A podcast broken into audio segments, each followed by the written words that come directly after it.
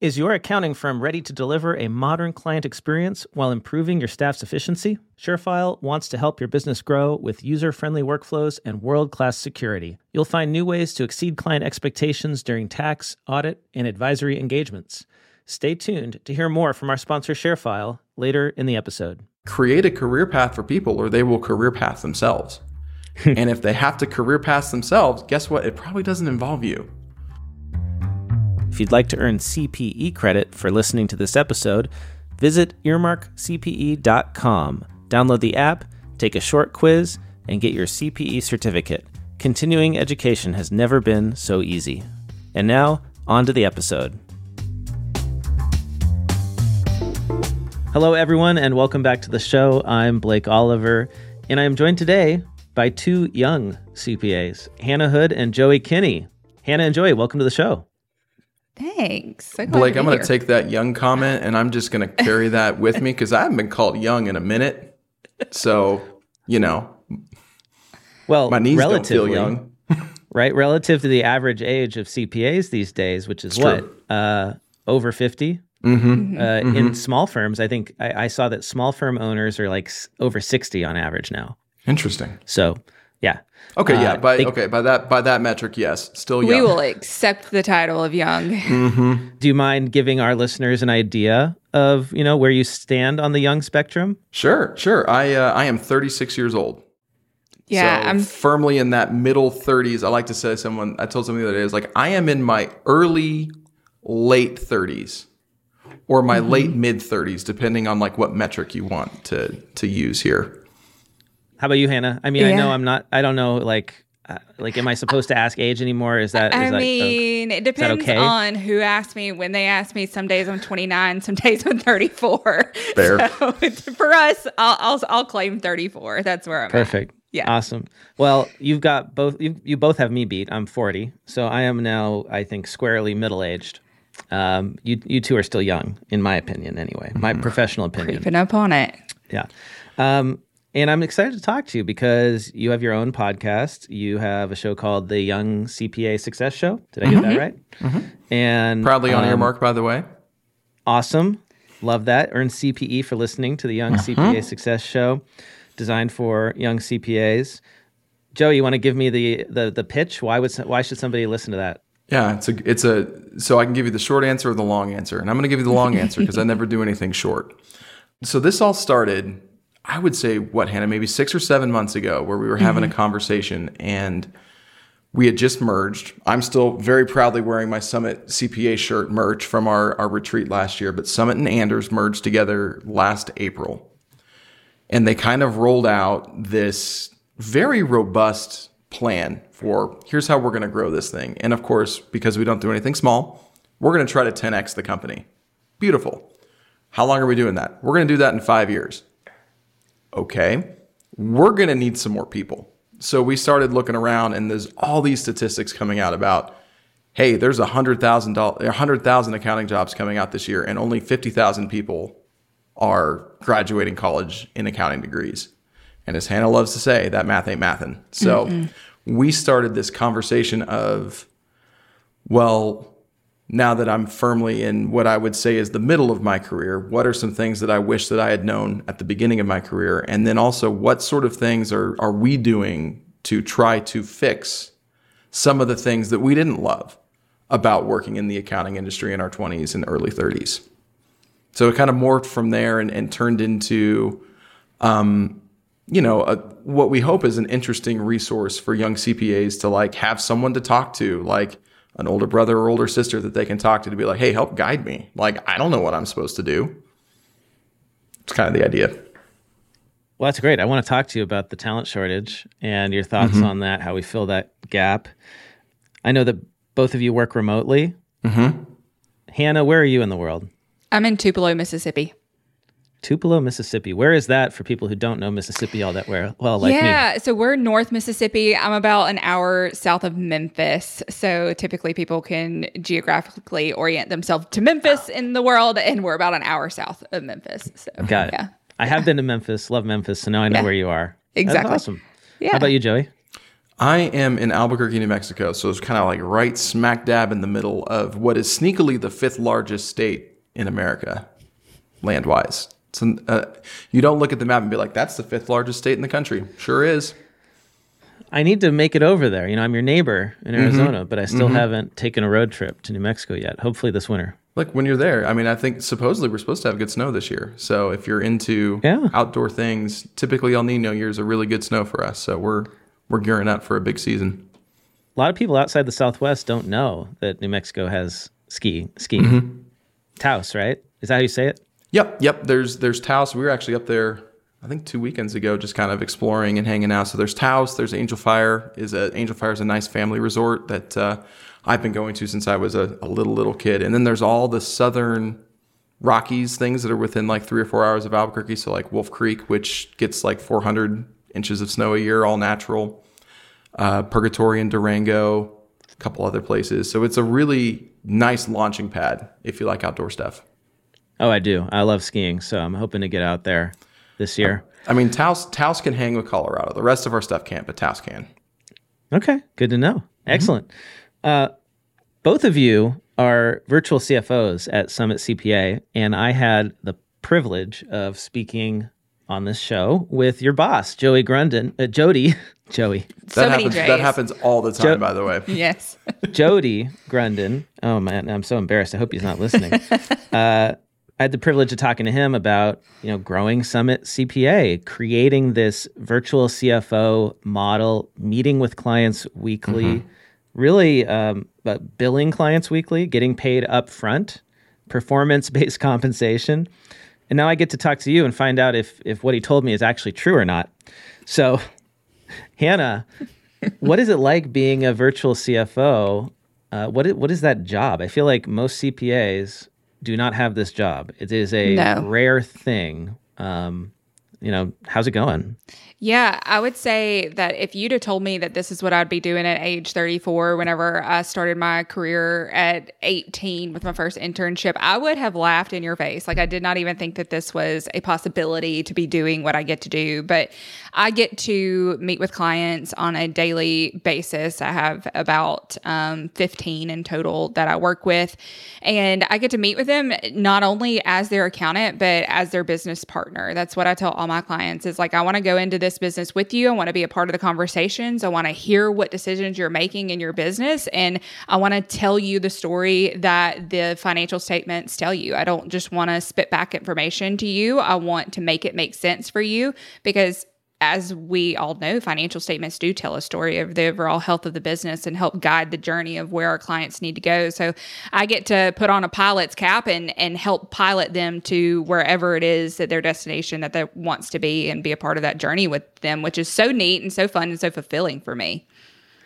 Jody told me that the VCFOs at Summit sit in on weekly leadership meetings with clients. Mm-hmm. Is that something that you get to do? Yes, it is. So not only do we get to hear about and have those financial statement conversations, we're hearing a lot of different facets of the business in terms of what's going on from them from a hiring perspective, from sales and marketing, from biz dev, from pipeline, like all of that. We're a part of those conversations. So that way we can take little pieces of that and apply it to the financial roadmap that we're developing for our clients. So you're in the meeting with the CEO, with the mm-hmm. COO, with the the VPs, right? Whoever's I mean, it's a small business, right? So titles are really Sure. not that important, but it's the leadership team, right? Yeah. And and what kind of clients do you work with?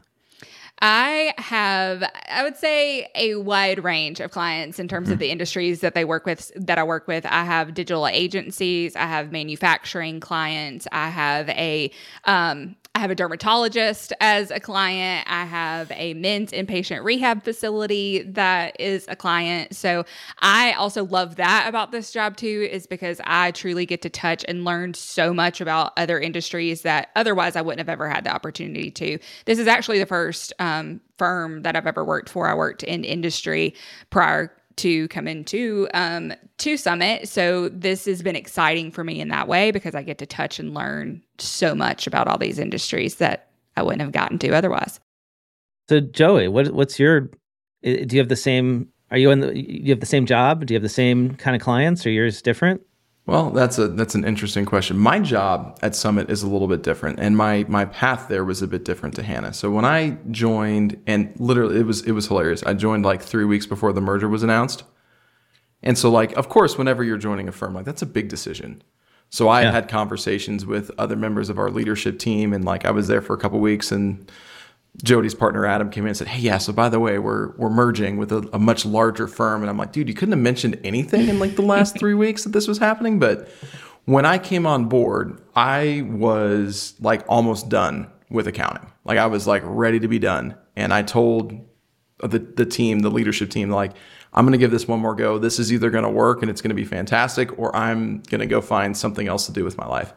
And so What were you doing before? I was a, I was an industry controller, so I ran you know a fifteen to twenty million dollar a year commercial real estate company here in Albuquerque as their you know it was it was kind of like a blend of CFO and financial controller. Like it it really translated well to the type of work that we do at Summit because we with our roles as CFOs, you kind of have to be able to dig into the underlying data and figure out transactionally what's happening, but then zoom back out and say, hey, what does this mean? What's the story? What is this trying to tell us, and where do we go from here?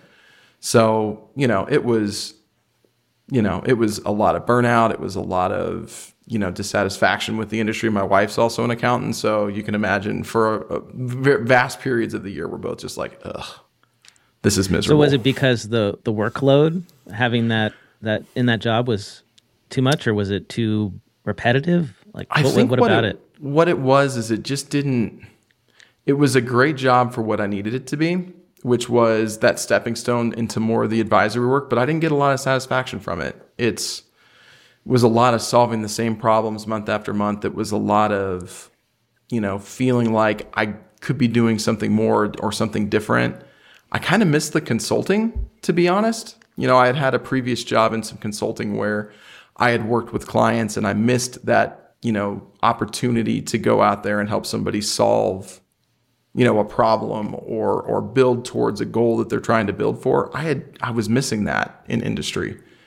And so I had this chance to come back to Summit. I had a friend of a friend who who had worked there and was doing this type of stuff. And so I they had been on my radar for a couple of years. And I finally was like, you know what, I think I'm ready to kind of pull the trigger on this and, and move forward. But like I said, I, I kind of told them up front, hey, y'all, I'm I'm done if this doesn't work out. So I started off like a little bit less than full time and about three months in, they said, Hey, would you be interested in doing this other role where you're going to kind of have a smaller CFO book? So Hannah mentioned she works with about what, 15 clients, Hannah? Mm-hmm. I work with only about five or six. But in the amount other times that I'm doing, I'm working with all of our other CFOs to, you know, kind of a train new CFOs in, in how we do things, systems, processes, how to be a consultant, but then also work with new clients to make sure that they're fitting into our system. So it's a bit of a hybrid role. Jo- Jody told me that for most of the clients, you're doing a financial forecast. Mm-hmm. Was that something that was tricky to learn? Because I don't remember learning how to do forecasting when I took my accounting classes. Yeah, they don't they don't teach you that at all, um, and it's it's we've talked about this offline, and it's been a through line through all of our conversations with everybody, which is you get tax or you get audit, and it's a very small buffet of what they'll let you take. But there's a there's a whole wide ranging industry of of things that you can do, and you know, I think the hardest thing for for me with learning how to forecast was like really getting down and understanding the connections between things. And that I think is is that's the hardest leap for somebody to to make as they're coming into the organization, which is, you know, I know how accounting works. I know how to I know how to do payables. I know how to do receivables. Maybe what I don't understand is well, if we don't collect this receivable or we defer some of this revenue down into the future months, what's the impact on everything else? Once you get over that, then it's all delivery. Hannah, what do you think? Yeah, and I had done budgeting before in prior roles. I had done that. What we do is much more dynamic in terms of we do not just set a budget and forget about it. We're looking at the forecast on a monthly base, basis, making those updates every single month, having lots of conversations around the forecast. Um, and I welcomed that challenge. To me, that was exciting for me to learn that how everything was connected. How, if we were going to do this based on a percentage of revenue, am I seeing trends in that? Um, forecasting out our payroll and our people and being able to play out different scenarios with my clients of like, hey, if we hire these five positions, this is what it does to our bottom line. But here's also what it does to our cash and where that takes us. And so being able to play out all these different scenarios has been it's fun. I guess I geek out on on that sort of thing, yeah. and it, it is exciting for me and something that I get to do because I'm I'm doing this also for a lot of different industries. That also presents its own level of challenge in terms of because industry metrics from industry to industry are just different. So, being able to learn that, I, I welcome that challenge, and to me, that just is what keeps my job exciting and not monotonous. And I feel like prior to this role, I would, I do not thrive well in a monotonous environment. I learned mm-hmm. this about myself. I like to continually be challenged and grow, and this has allowed me to be able to do that. I wonder if, I mean, this is a big reason why accountants are leaving the profession. 100%. We've seen the Wall Street Journal report that something like 15, 16, 17% of accountants quit in the last few years. Is it because they're bored? Mm-hmm. You know, and is this a? I, I hope if somebody's listening and they're really bored with accounting or the work they're doing, like getting into this type of forward-looking advisory type of uh, of job seems like the perfect fit. Mm-hmm. Yeah, and I totally agree. We've we've built out some roles within the company too for folks who kind of want that. We call it like CFO light is is the best way I can describe it. Where you know, and, and when I think about where I hope the company goes, I hope we get to a point where we're able to hire at that CFO light role and get people and help them make that transition. Because some of it's a mentality shift too. Yeah. A lot of times when you're thinking about processes and someone comes to you with a change, right? Like Blake, if you're saying to us, hey, so I want to do a new line of business, right? I want to, instead of doing podcasts, like I want Earmark to do like instructional videos, right? Or something like that. Yep most accountants are going to sit there and think about, oh man, like I've got to change my processes. Like I've got to add another class to QuickBooks. I've got to be able to do job profit for this. I've got to be able to do that. And it's very systematic and in backwards looking, which is hugely important. Like I don't want to minimize the importance of that because without that, we can't inform the forecast. But it's difficult to get into that mentality mindset of thinking like, okay, Blake wants to do a new thing. What's that going to do to his enterprise value? How are we going to market it? How are we going to promote it? How are we going to measure it? Um, what sort of things is this? What's this? What is this going to do to his receivables? Like, how's it going to change his business for the next 12 to 18 months? Do we need to hire people? That type of thinking is not something that they're teaching us in school. Mm-mm. And what we hope to have is a very robust system of mentors and people who are going to help that role understand how to do that type of thinking. And then when they're ready, boom, you got your next batch of CFOs ready to go.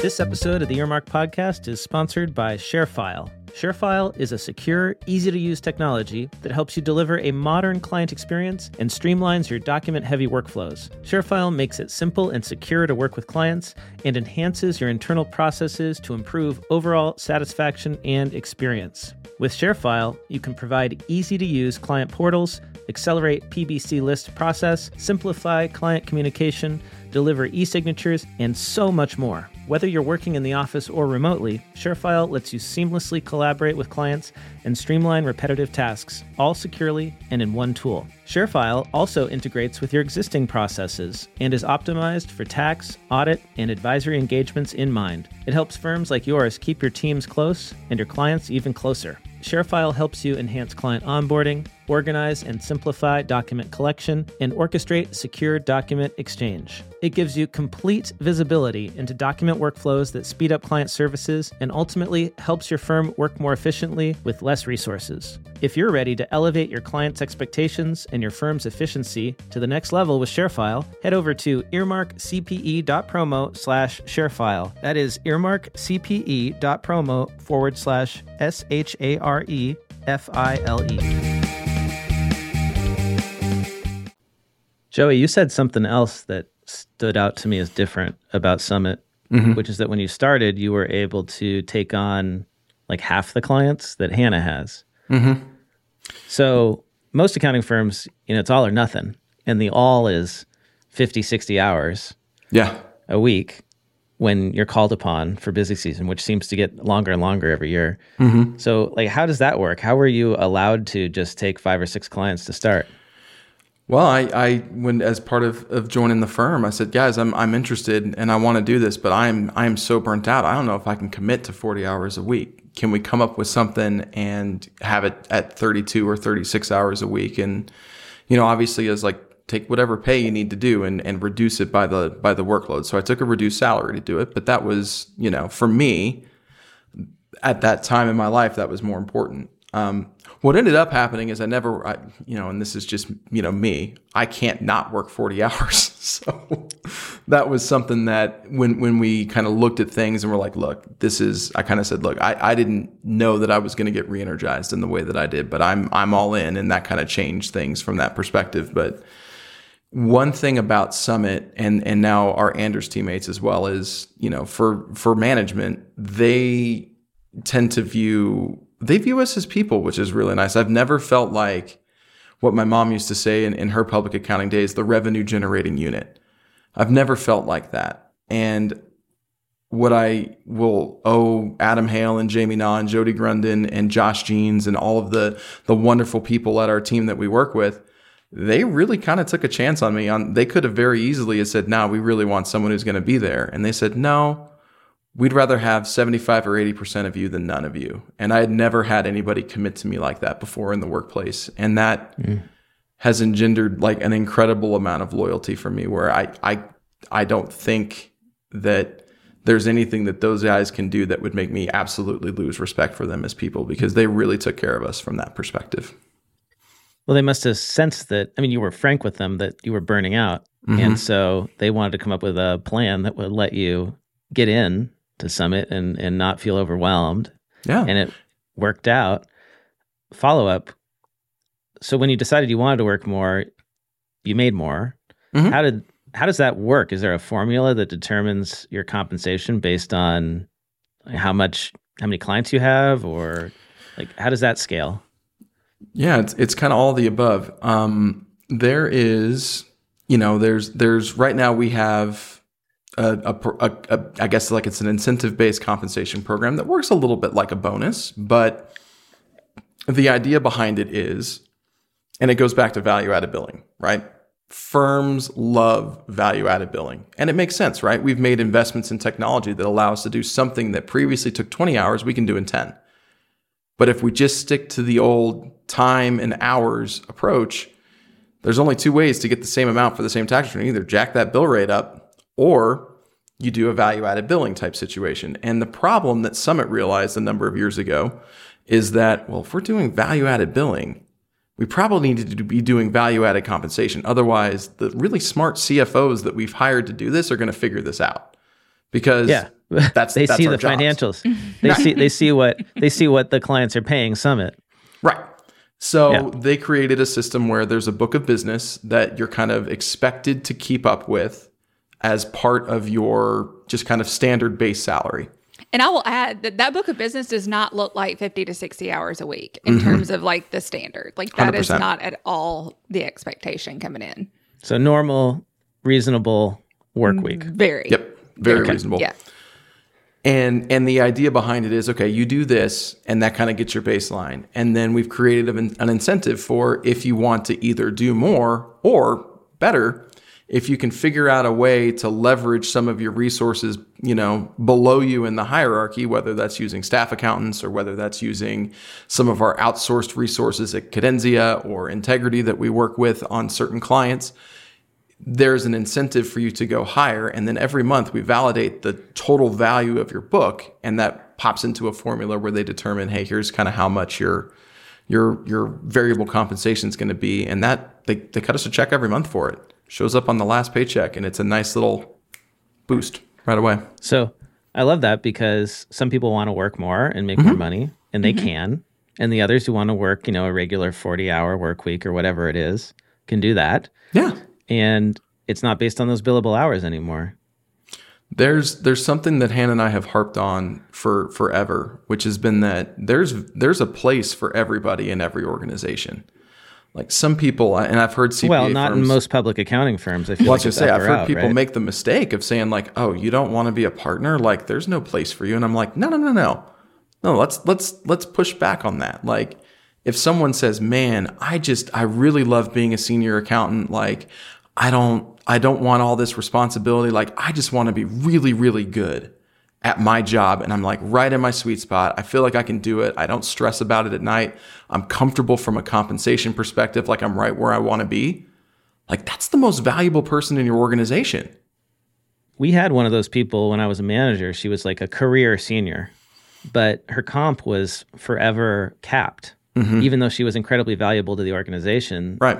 the partners would not pay her more than a manager, even though she arguably deserved more than me, Yeah. had more experience than me, served more clients than me. It was all hierarchical.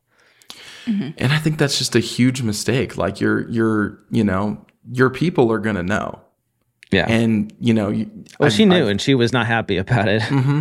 yeah yeah. Well, and and your other team members are gonna know too because they're like, wait a minute, like. I'm- I'm not sure her name, but well, you know, whoever whoever this individual was, they all know the second she leaves, oh, this is a problem. Like we can't Yeah. replace that. Well, and so the way we dealt with it in the team was like she just we just did not mess with her, right? Mm-hmm. She could do whatever she wanted. We couldn't we couldn't deal with the comp, right? But Right. we could at least give her the freedom and flexibility to handle things however she liked. So we it was just sort of a white glove treatment. But it wasn't ideal. She should have been making more money, you know.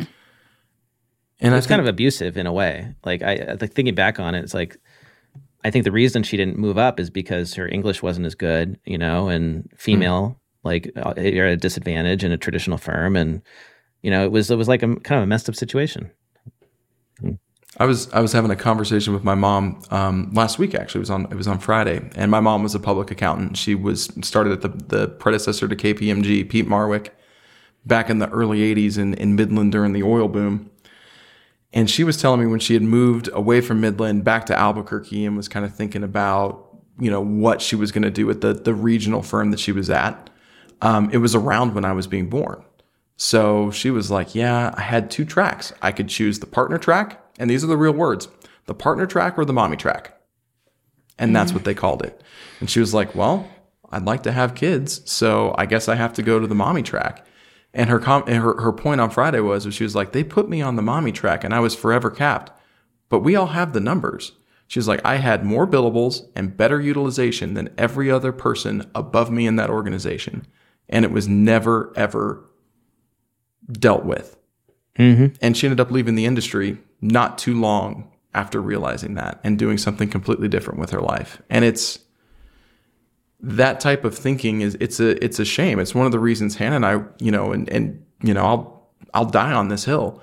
It was incredibly important for me to have Hannah's voice on the podcast because I think women in particular really have gotten the, the short end of the stick when it comes to structurally how accounting firms are handled, how these things are, are done, and then the, you know, societal expectations on what Hannah's role is going to be.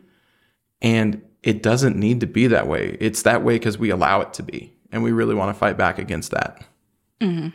That's definitely one of my goals in terms of with this podcast too, is to mm-hmm. change all not just the way people are thinking about accounting, especially young accountants are thinking about accounting, but also be a voice for for women in this industry too, in terms in terms of making sure that our value is seen as as equal and mm-hmm. and in leadership roles and considered for such no matter if we do want to have kids. I have three kids and the beauty in the in the compensation structure that we currently have with summit is that if i went to them and said hey like my kids are just really busy with sports right now. I need to cut back. I need to make sure that my hours stay within this threshold. They say, okay, let's figure out a way to to shift your clients around so that way you can maintain this as long as you're maintaining your minimum book of business, then sure what whatever works for you that's perfectly fine if you need to take that step back and so i love that model and i love that i feel still still can be a rock star in my career but also still be very present for my kids as as a mom and especially in this remote work environment for me whenever i sought out summit I was seeking out something remote. That was like the one non negotiable for me as a mom. I was like, this has just gotten too difficult. It was post COVID. I was like, if COVID taught me anything, it was that businesses can absolutely function remotely and still and still thrive and succeed very Yeah. very well. Therefore i know that this exists and i for a while there was a moment where i thought well maybe i'm looking for a needle in a haystack and and this won't happen for me. But i did not give up because i knew that it could exist a, a life could exist where i could provide for my family but also be present for my kids. Yeah, I experienced it um, in the sense that you know when I was working at the traditional big firm and I went into the office in Los Angeles, I had an hour commute both ways, and so two hours in the car every day, long hours during the week. You know, it wasn't terrible. It wasn't like a big four kind of situation where I was, you know, on working on the weekends too. But I really wasn't present with my family, and I had a young son at the time. And so, um, you know, I would I would leave before he was up, and I would be home after he was asleep. And it doesn't have to be that way. Like we don't have to make moms or dads choose between work and family now with the whole remote work possibility. Um, and we should highlight that the fact that you know Summit is a totally remote firm, right? You all work from home, or do you have like offices you go to? How does it How does it work?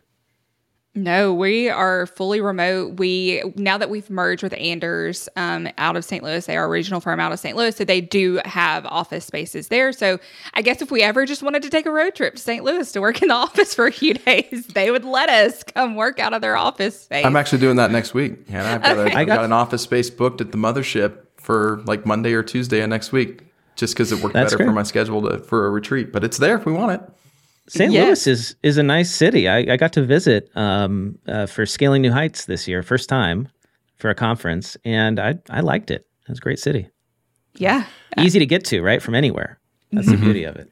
There is there is one thing that you know when I was first getting started where I wasn't sure. You know, again with with our home situation, like where we were going to fit the office and stuff like that. Like, well, do we want to move, allocate the bedroom, and those types of things. So when we were initially going through it, I did look at getting like a flex space or something like that to to go to that's not far from my home. And one of the things that Summit really does that I'm super proud of of of what they do and and I think the Anders team has like fully embraced this as well as part of the merger is they give us was it 150 bucks a month for education and 200 bucks a month for technology? Just mm-hmm. right to our little divvy card and you can spend it pretty much however you want. So if you want to allocate 200 bucks towards a flex working space they will that is 100% covered by the company. It's a you know kind of a reimbursement type thing. Doesn't run You through any taxes. expense it. just yep. Mm-hmm. That's great. and it's you know it provides again it's all about it's all about flexibility. And i think that's the key is you know when when jody I've, I've heard jody give his origin story but he talks about how when he was leaving public accounting and started summit with adam the one of the big driving factors was he wanted to be able to coach his daughter's hockey team and he was like i didn't see how i was ever going to be able to do this without you know doing something completely different and revolutionizing it and that has not left, even though we've merged with a company that was what maybe eight times our size. When we we did it, we went from 50 to to 450, um, pretty much overnight. That has not changed, and I'm really proud of that. What do you think holds back most firms from making this kind of shift where you've got this value based compensation, you've got flexible schedules, you've got remote work? Like, why can't public accounting figure this stuff out? Because your firm has been doing it for a decade now or mm-hmm. longer, and it's clearly working, clearly mm-hmm. growing, clear, clearly successful. Why can't other firms follow this model? It's not like they haven't heard about it. So I have a theory about about this, well, it- which I think might be fact, but um, I think it is a level of control that they'd have to relinquish and trust that they'd have to have in their employees in terms of getting things done. I was I told this story on our podcast the other day, but I was on a boat in Grand Cayman and I was talking next talking to this guy who worked as a supervisor in New York for a company and I was telling him I work fully remote and he was like, "Oh, I could never do that. I could never do that. I need to be able to see what my employees are doing. If I'm not there to see it, then I can't. How am I supposed to know that it's that it's getting done? And I could not convince him otherwise in terms of of how mm-hmm. to view remote work. And I'm think, I truly think that that is that level of control that I'm talking about whenever it comes to firm ownership in terms of in their mind, if people are there in the office working through whatever it is that they're working, that's the level of control and visibility that they have on that. Obviously, Jody doesn't know what my working hours are, what I'm doing every single day from my house, but what he does know is that the job's getting done, that I'm showing up for meetings with my clients. And that's how we're measuring this level of of freedom that I have mm-hmm. and flexibility that I have in this role. And I think that change change is hard. Change is scary. Like people, you know, when you look at something like that in the face, that's just like, yeah, I, I don't I don't want to deal with it. So I'm just not gonna. How about you, Joey? Why do firms have a hard time turning into Summit? I think there's I think there's three things. What Hannah said is 100% true. That's number one, which is, and it, it can also be expanded to we we don't know how to manage people we've identified this in a couple of different groups that we've talked to where more often than not, when you get promoted as an accountant, they promote you because you're good at your job. So if you're moving from a tax senior to a tax manager, it's because you have developed the skills to understand what's going on on the tax return. And then they move you into that role and you're like, oh, by the way, you have to now manage people. And managing people is a lot different than managing a podcast. And a lot of firms don't know how to invest in training and so those managers are not good managers because not because they don't have good intentions or because they don't want to be good managers, they just don't know how. And they don't have the resources to learn how to do what Hannah mentioned, which is we're going to measure your output. We're not going to measure the inputs because it's really the outputs that matter more so than the inputs. So that's number one. Number two, I think there, and this is, I'm, i could be a little bit biased towards this opinion because I worked in commercial real estate for a while as as part of my my past life, but there's a lot of money that firms invest into commercial real estate, and mm. you know there was a lot of money that was invested into commercial real estate before COVID came in and changed the way we're viewing things, and and so I think that firms, rightly or wrongly um, are looking at that as a bit of an anchor towards, well, we've got this great office space that we've built out for everybody, and now we have all these people wanting to go remote, and we can't get out of our leases, or maybe the owners are tied into the REIT. And they so own they, the building, right? Mm-hmm. That's a lot. Of, a lot of firms buy the building. Hundred percent. So there's there's value in that that in their minds trumps the value of your people working remotely. Um, the third thing is I think employees don't really know how to present the value to their firms when talking about remote work. Um, and it could just be that we're not, you know, people like Hannah and I haven't been able to go back to colleges and tell tell students, hey, uh, you like in Manhattan, Kansas, where I went to college, there are two accounting firms, both wonderful firms, by the way. I worked for one of them. I worked with another one in another thing. They're both wonderful accounting firms. But there's four or 500 accounting students that graduate from K State every year. There's not enough jobs in Manhattan for all of them. But if I told one of those students, hey, you love living in this great little college town, Oxford, Mississippi is no different. It's a mm-hmm. wonderful college town. Here's how you can stay here and make a really nice living doing this, and you can do it from the comfort of your home. They just don't know it exists in the yeah. same way because either we're not marketing it right or something is going on where students just don't know that this is an opportunity for them. It just seems kind of crazy to me that firms aren't embracing remote work more, given that accountant starting salaries are pretty low. Mm-hmm. I think AICPA did a town hall recently and shared the results of a benchmarking survey mm-hmm. for 2023. And I saw on a slide that starting salaries are like fifty-five to sixty thousand dollars a year, which is actually you know, compared to the national average, not terrible, but in a high cost of living area, it is not mm-hmm. livable. But if you're in a smaller town, it's totally doable. You could own a house, right? You could uh, support a family. Mm-hmm. Um, but right, like so, so if if firms don't want to raise starting salaries, just let people live where they can afford to live. Seems kind of like an obvious solution. So that's a that's an interesting. A, I love the idea. It's also an interesting thing because I look at this very frequently. The number that you quoted there is interesting to me because when I occasionally go back and do inflation calculators and try to put my starting salary back into reference of that, when I started, my starting salary was the equivalent of sixty-eight thousand five hundred dollars in today's terms.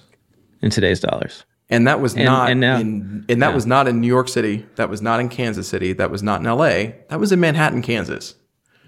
Very firmly in the heart of middle America for all of you Counting Crows fans.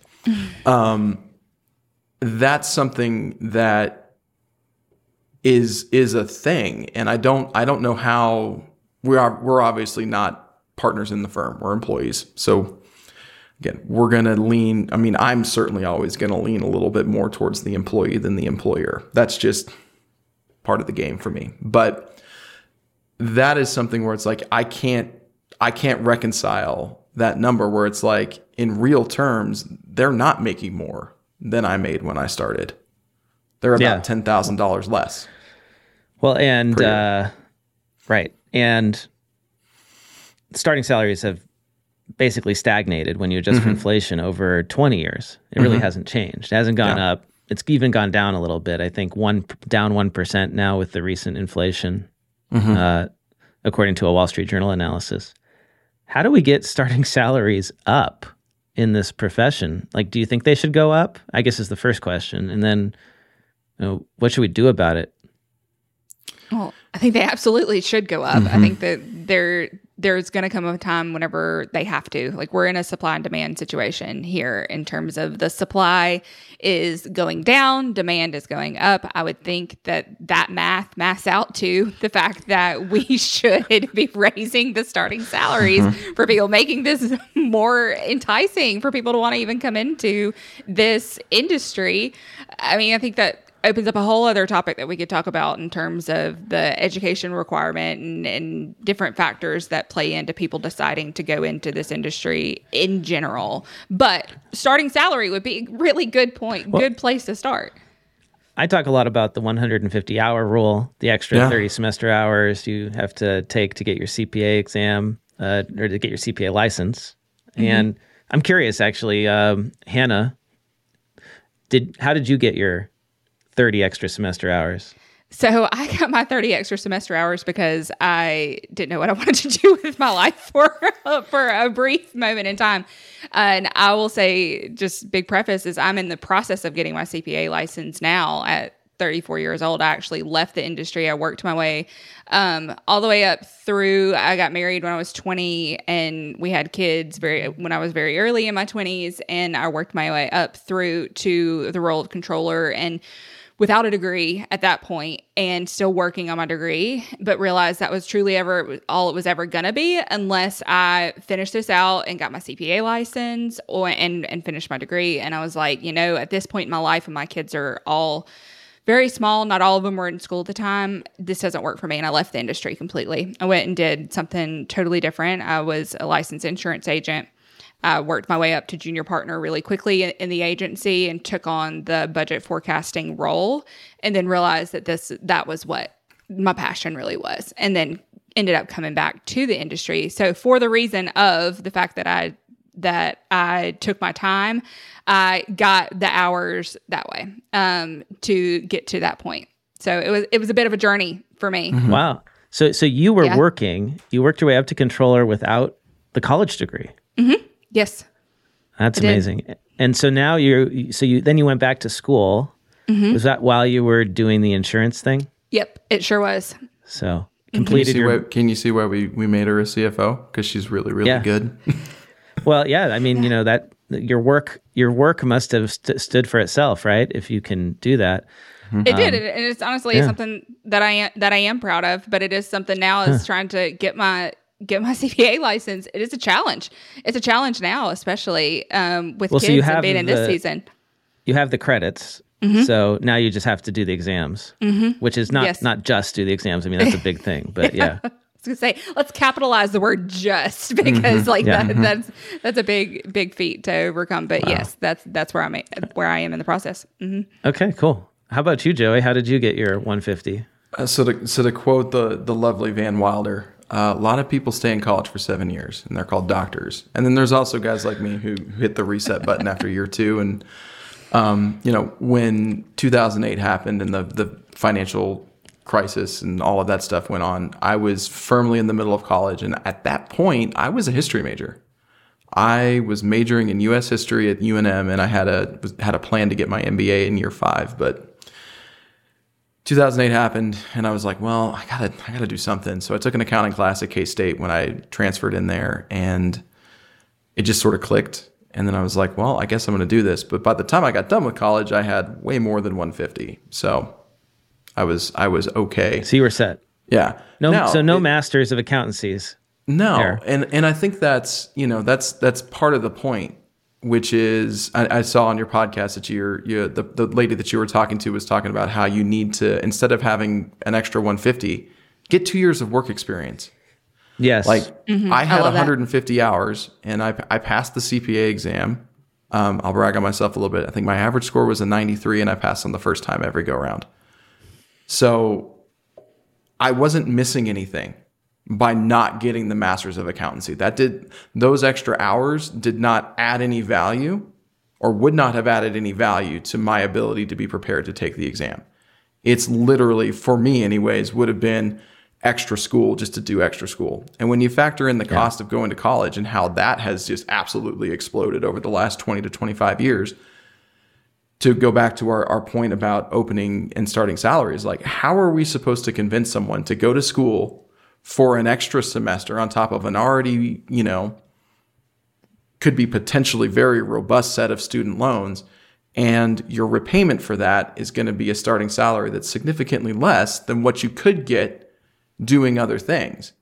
You're going to end up with the same problem that I feel like teachers have had forever, which is, well, you're going to get stuck with the people who either really, really love it and are super passionate about it and then are going to get burnt out quickly, or you're left with folks who are like, well, I just didn't know what else to do with their time instead of doing what we should be doing, which is really incentivizing people to go into these careers, career pathing for them, showing them how it's going to lead to a wonderful quality of life for them, and saying, I know you've got to invest in this thing, but here's how you're going to get paid back. We've lost the paid back portion of this. And there was a wonderful Yeah. article that was written a couple of weeks, I think it was maybe last weekend that um, was shared amongst our, our group on Friday when I was was looking through it, where the Wall Street Journal was talking to people who were making that very decision, and they said, "I didn't want to go do it for a fifth year, so I went into tech, or I went into IT, or I went into all these other things." And I'm like, I want those people to be accountants. Come work with me, but we haven't created we haven't created an environment that's conducive to that. Side note: the interview you mentioned, the interview Joey mentioned, is the uh, one with Sharon Lassar, the uh, director of the School of Accountancy at the University of Denver. You can catch that interview on the Accounting Podcast feed. If you search for um, uh, the Accounting Podcast in your podcast player, you'll find that. Search for Sharon Lassar, L A S S A R. Uh, she's got some very strong opinions about 150, and I find it very convincing coming from a director of a school of accountancy. Um, she doesn't think it adds any value at all, which most educators I talk to uh, very much pro 150. I, th- I wonder if it's because you know they have these masters of accountancy programs they need to fill, and the requirement helps to do that.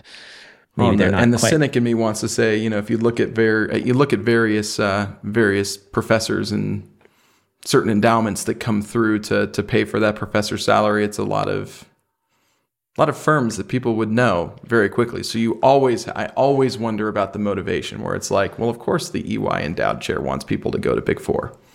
Yeah. Well, and that's the thing that um that's the thing that is sort of falling apart now. At least from where I sit. I'm curious to get your take on this. Um the deal in accounting, it seems, has always been okay. Starting pay has always been lower than other business majors, Mhm. like marketing, like finance, like blah blah blah, whatever, right? It's always been a little lower. But the promise has been job security. And Right. that was very compelling to me when I graduated into the financial crisis. and I had to, you know, make a decision about what to do, changing careers. Being a musician during the Great Recession was not a great thing. so I chose accounting for the security of it, right? Knowing I'd always be able to make money. Um, surprisingly, I also chose it for the flexibility, which I think is funny. That like the big complaint about accounting is that like a lot of firms don't offer flexibility. I think people just don't know about the small firms like Summit that are out there that do offer it. Um, mm-hmm. I was aware because I was working with small businesses and small firms. But that promise of job security in exchange for the lower salary and doing your time, the promise was you're going to make six figures, you're going to be an upper middle class American, and you're going to be able to afford the house and the two cars and you know the two and a half kids and the dog. Mm-hmm. But that doesn't really work anymore in the high cost areas. In LA, it it wouldn't work. I, I mean, my wife and I both worked, and we were both pretty highly paid professionals, and we still struggled to mm-hmm. buy a house. Like the house we were able to obtain was like a fixer upper, you know. And I'd walk through my house, and the floors would creak. And uh, on that salary, it just it just like it just I, I couldn't reconcile that and the idea of sticking around for 10 15 years to make partner also didn't really appeal to me so that's why i left the big firm because i just couldn't see a, a, a shorter path and i wasn't willing to do my time i wonder if you know that is falling apart now if that's that's the problem that traditional firms are having and all the work is now falling to like the managers and the partners who are working more hours than ever. That was another thing about the ASCPA town hall that really surprised me is that the the hours for people at the top are more.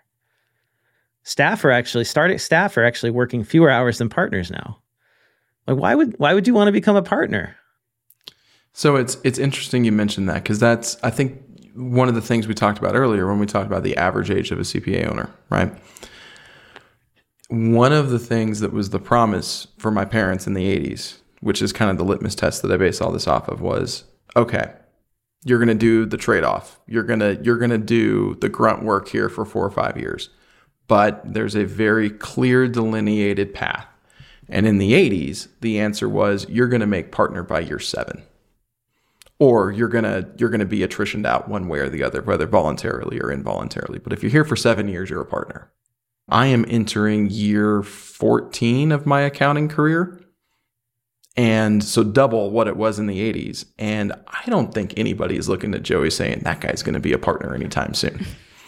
Well, And- and, seven is actually really short these days. I Yeah. read in CPA trendlines the average is 10 to 15 years. Right. Right. So it's it's it's the, It's the gotten longer. baseline has doubled in a generation because that's one generation, my parents' generation to me. In one generation, that baseline's doubled. And I don't know I don't know what, you know, could you say it's greed?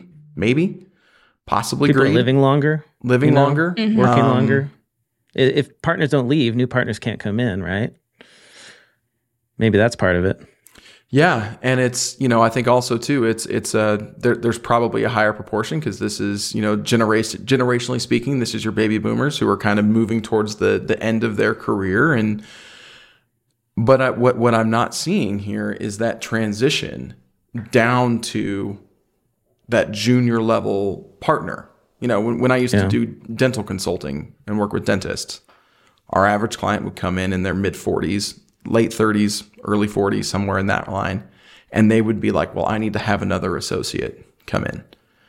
And those associates who were coming in as potential owners in three to four years were 28, 29, 30 years old. So there was already, through just how the businesses are structured, a, a relatively safe and secure career path coming out of school for those associates right away. And the promise was always, look, yeah, couple years, you're going to work Fridays. You know, I'm the senior doc. I'm not working Fridays. I'm playing golf. You're going to take Friday. Okay, cool. I'm the associate. Three years from now, you're not going to have to do that because you're going to be an owner.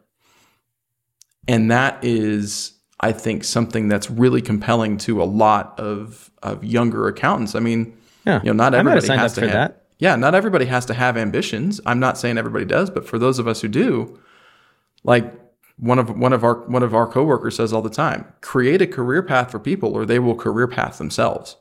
and if they have to career path themselves, guess what? It probably doesn't involve you. So I think this is something where if we're going to solve it, it has to be solved by the people in charge. The people running the firms have to make individual decisions and say, we're not going to do this. Just like 20 years ago, Jody and Adam decided, hey, we are going to rebel against the way people traditionally do this. And where I think it's important for folks like us is it's our job to challenge that status quo. Like, I don't want everybody to, like, I love working for Summit. I love working for Anders. I love working with all of our team.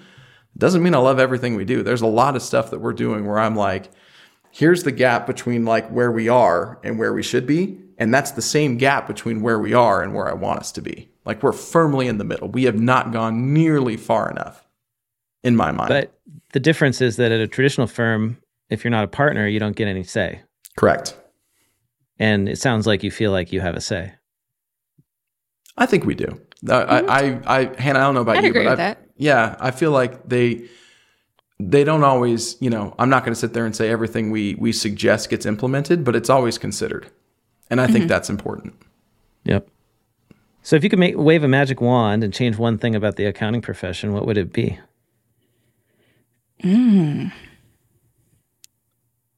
I'm going to waste mine selfishly.